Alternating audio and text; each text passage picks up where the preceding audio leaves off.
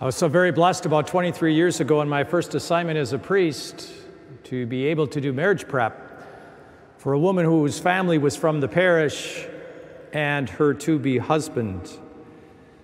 It's been a wonderful gift to journey with them in their life, seeing their beautiful, fervent faith as young adults. And I remember when they eventually built a house and they came and asked me to bless, they asked me to come and bless it.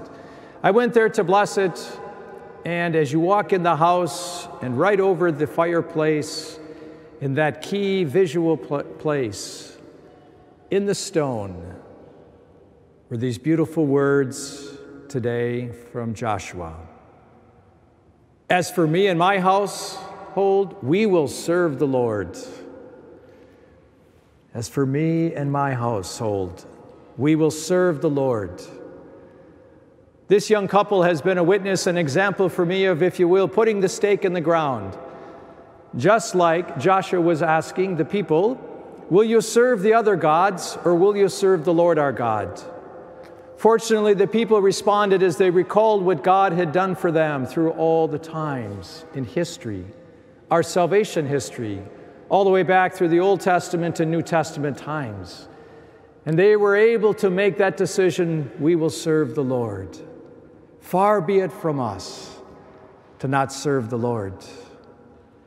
We live in a day and age today where there are many, if you will, gods, many things that people will choose to put before God. And it can manifest itself in many, many ways. But the most central, fundamental part under any of those choices is the choice of self over the choice of God.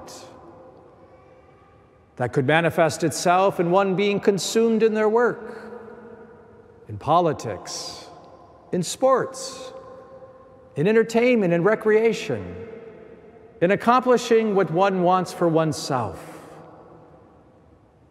We, as disciples of the Lord, to accompany Him, like the disciples were being invited to accompany Jesus, they accompanied Him for a period of time.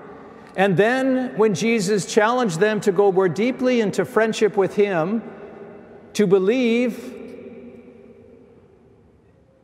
the saying is too difficult. So, what is the context of that gospel for today. The context of our gospel for today is from John's Gospel, chapter 60. And that would be a fascinating read for you to go through. As I was reviewing it earlier today, and I was reflecting because just before this passage, in this same chapter, is that beautiful description of the miracle of the loaves and the fish. All these people are gathered, they're listening to Jesus. They're accompanying him, if you will. They don't have enough food. Jesus tests the, the apostles to see if they would be faithful, if they would trust. And of course, the miracle happens miracle of multiplication of the fish and the loaves to feed the body. The context just before this reading is about how Jesus is teaching them that He is the bread of life, and that anyone who comes to Him will not hunger and will not thirst. Another way to say it is Jesus' real presence in the Holy Eucharist. And he goes on to explain the people who had been accompanying them. Even they had just been trying to find him because just the day before he had multiplied the loaves and the fish. And he recognized you're coming because you're looking for more food for some of them. And he called them to deeper friendship. I am the living bread. And he called them to believe in him and that the word that he was announcing on behalf of the Heavenly Father was true. And of course, we know later, that Holy Thursday night, when he was celebrating the, Paschal, uh, the Passover, where he took the ordinary bread and wine and changed it into his body and his blood. It was a prefiguring of what Jesus would do. But would they believe?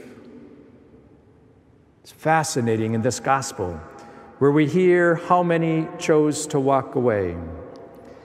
As a result of this, many of his disciples returned to their former way of life and no longer accompanied him. As human beings, it's so easy for us to doubt, to even see God do amazing things in our lives, or to read it in the scriptures where God did extraordinary things, and yet to doubt. Because we're human.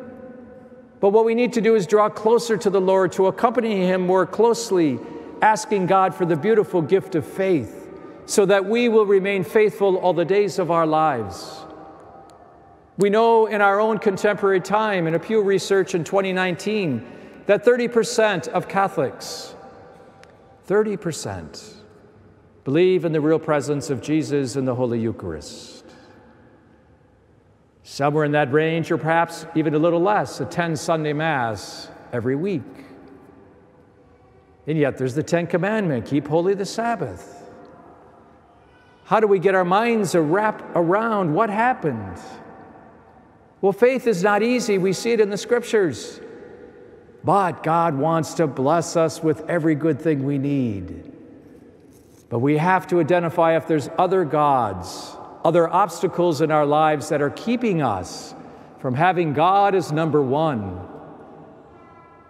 and receiving His grace, relying on Him, and following what He has revealed which we would eventually know in the Last Supper.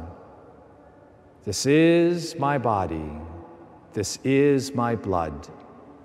Do this in memory of me. Thank you for joining us today to do what Jesus called us, asked us, and invited us to to receive his living body and blood in the real presence of the Holy Eucharist.